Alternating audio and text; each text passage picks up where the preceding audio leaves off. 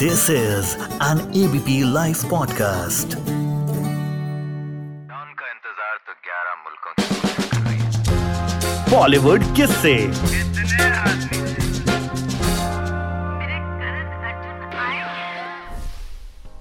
ज़िंदगी झंडवा फिर भी घमंडवा।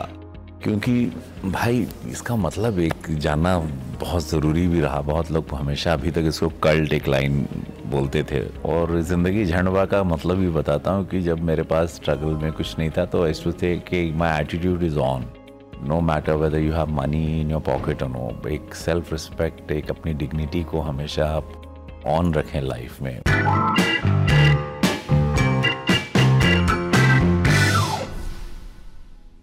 ज़िंदगी झंड तो थी शुरू में, लेकिन घमंड कभी नहीं किया। मतलब मैं मिला हूँ आपसे पहले भी और कभी हमें लगा नहीं कि घमंड किया। और ये डायलॉग हम सब बहुत बोलते हैं। मतलब मुझे लगता है कि दिन में कई बार तो 10-12 बार बोल देते हैं। इस डायलॉग को मशहूर करने वाले रवि किशन हमारे साथ हैं। आमतौर पर लोग करियर बनाते हैं, लेकिन रवि किशन ने भोजपुरी इंडस्ट्री को भी रिवाइव किया, खड़ा किया। लेकिन खुद कैसे खड़े हुए थे? पापा आपके पुजारी। पहले घर में रुपया पैसा खूब था, दूध की डेयरियाँ थी। लेकिन फिर कुछ ऐसा हुआ कि तो वो शुरुआत जो थी, वो आप बताइए, क्योंकि आपका स्ट्रगल जितना मैंने पढ़ा, जितना मैंने सुना, वो मुझे लगता है बहुत लोगों तक पहुँचना चाहिए कि किस तरह से आपने न कुछ होते हुए भी एक पूरी इंडस्ट्री को खड़ा किया। और लोग चल कर आते हैं, मैं रेंग कर ऊपर आया मेरे पास पिता के पिता से मिला हुआ दौलत के रूप में अध्यात्म था, संस्कार थे, ईमानदारी थी। पापा पंडित श्याम नारायण शुक्ला, वो नहीं रहे मेरे जीवन के गुरु। और उसके बाद मैंने फिर अपनी लड़ाई उसी बिकॉज़ सब कुछ चला गया था तो मेरे पास यही दौलत पापा से मिली। और उसको लेके मुझे लगा कि ज़िंदगी में लेस मूव अहेड आप लोग में से कितने ऐसे होंगे जो अभी यंग होंगे, पढ़ के ग्रेजुएट हो रहे होंगे बढ़ रहे होंगे। लाइफ में ये थियोरी बहुत कमाल की कभी अपनाइएगा। शूज़ पहन के मैं रोज़ नहा धो के कसरत करके शूज़ पहन लेता था, क्योंकि मुझे लगता था शूज़ आपको लेके जाते हैं आपकी मंजिल की ओर। वेदर आपको कोई पता हो, ना पता हो, कोई कॉल आ रहा है फ़ोन नहीं आ रहा है कोई जॉब दिख रही है, अंधेरा ही दिख रहा है सब जगह। शूज़ आप ज़रूर रोज़ पहनिएगा और वो शूज़ आपको एक मंजिल की तरफ़ ले जाता है। तो आप सभी लोग मेरे बारे में बहुत कुछ जानना चाहते होंगे। सबको लगता होगा कि सुपरस्टार बन गए, सांसद बन गए, गोरखपुर से इतने लाख वोट से जीते। आप इसके पीछे बहुत बड़ी तपस्या थी। फिर आप लोगों का प्यार बहुत था। मुझे जनता ने बहुत प्यार दिया। और मुझे देश ने बहुत प्यार दिया। और अभी तक दे रहे हैं और उनके प्यार बढ़ता ही जा रहा है। तो कारण यही कि एक खुली किताब रहा मैं, और जो भी रहा, सामने रहा, सच रहा, कभी हर चीज़ों को मैंने सामने आप लोगों के रखा और आप लोगों ने मुझे उसको एक्सेप्ट करके मुझे फिर आशीर्वाद दिया।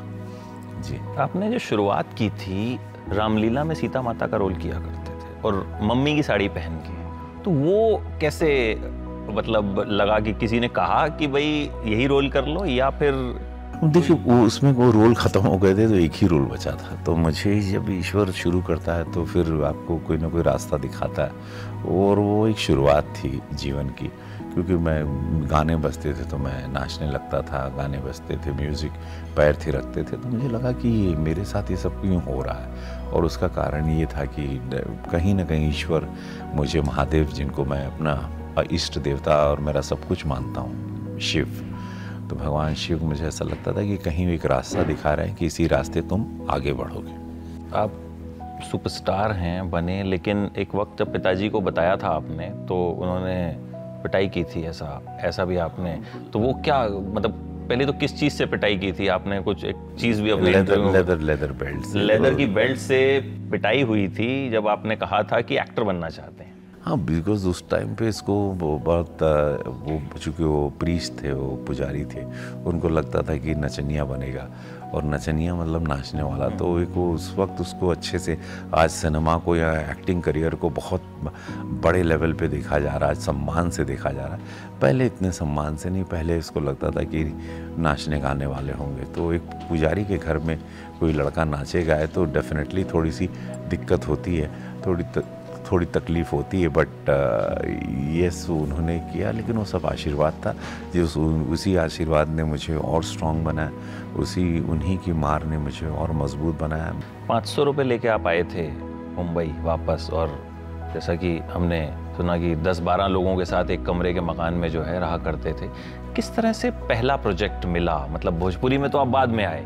पहले आपने हिंदी में जो है आपको डुप्लीकेट मिथुन चक्रवर्ती और मतलब इस इस तरह की बड़ी सारी उपाधियाँ दी गई थी। तो वो वो शुरुआत कैसे हुई थी जो ये बहुत लोगों को नहीं पता, चलिए आपके माध्यम से पता चल जाएगा।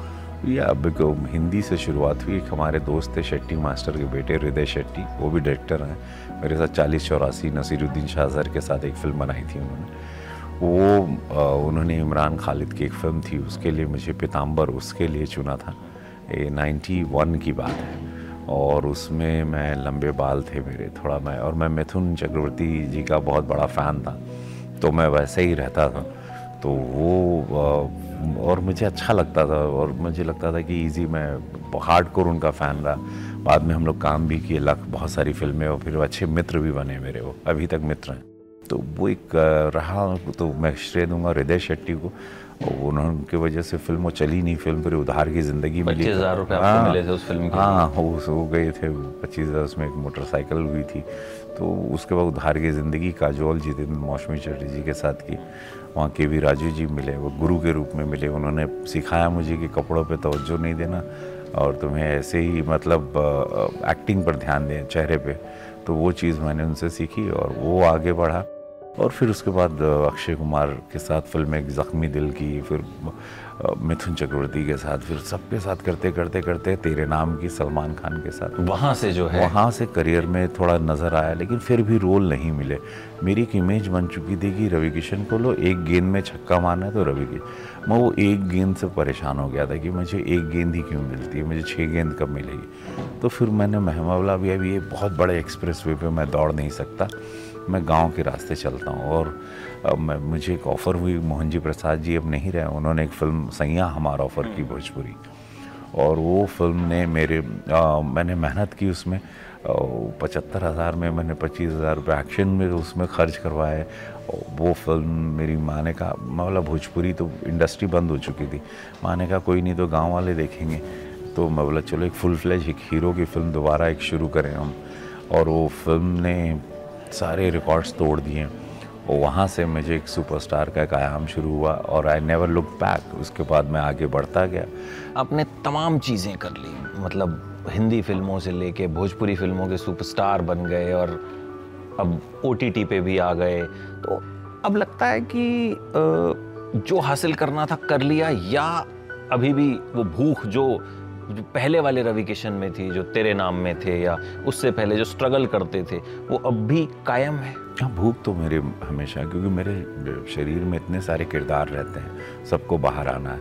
मुझे बहुत सारे अब रवि किशन को गोरखपुर, जो मेरी कॉन्स्टिट्यूंसी है, वहाँ तैयार करना है, उनको रोज़गार के लिए आगे लेके जाना है, वहाँ इंडस्ट्री लगानी है मुझे फ़िल्म इंडस्ट्री और वो सारी चीज़ों को करना है, सेवा भी करना है। मैं अब इस इंटरव्यू के आखिरी में यही कहना चाहूँगा कि सेवा करना चाहिए। बहुत सारे रवि किशन मैं देखना चाहता हूँ, रोज़गार के रूप में और अपने गोरखपुर की सेवा करते हुए। एक ऐसा सांसद बनना चाहता हूँ कि जो बरसों बरसों तक याद रहे, जैसे हमारे प्रधानमंत्री जी, जैसे पूज्य योगी महाराज जी और जैसे अमित शाह जी, हमारे बहुत सारे सांसदगण हैं, जिन्होंने और बहुत सारे बड़े नेता रहे जो एन रहे हैं एम रहे हैं, जयललिता जी रही हैं। जो लोग बरसों बरसों याद रखेगी क्या सांसद थे भाई, क्या हम बन के आए थे, हमने जिताया और इन्होंने हमारी ज़िंदगी में बहुत बदलाव लाए। तो मैं ऐसा कुछ करने एक अगर ये सेवा भाव का रूप भगवान ने दिया है, आशीर्वाद दिया है कि मैं सांसद बनाऊँ तो वो भी अब मैं पूरा करना चाहता हूँ। उस कॉन्स्टिट्यूंसी को पूरा एक नया रूप रेखा जैसे महाराज जी करते हैं। मैं भी एक अपनी तरफ़ से पूरा लगा के एक नई चीज़ें वहाँ क्रिएट करने हैं। जैसे रंगमंच है, वो हर चीज़ों को बढ़ावा देना, रोज़गार को बढ़ावा देना, सिनेमा को बढ़ावा देना, कलाकार अनगिनत रवि किशन देखना है और एक एक अच्छा एक आदर्श बन के जाना है कि हाँ एक बढ़िया इंसान आए थे हमारे लाइफ में, सांसद के रूप में, कलाकार के रूप में। जय हो। भारत माता की जय। हर हर महादेव। इससे बढ़िया एंडिंग इस शो की हो नहीं सकती है। धन्यवाद।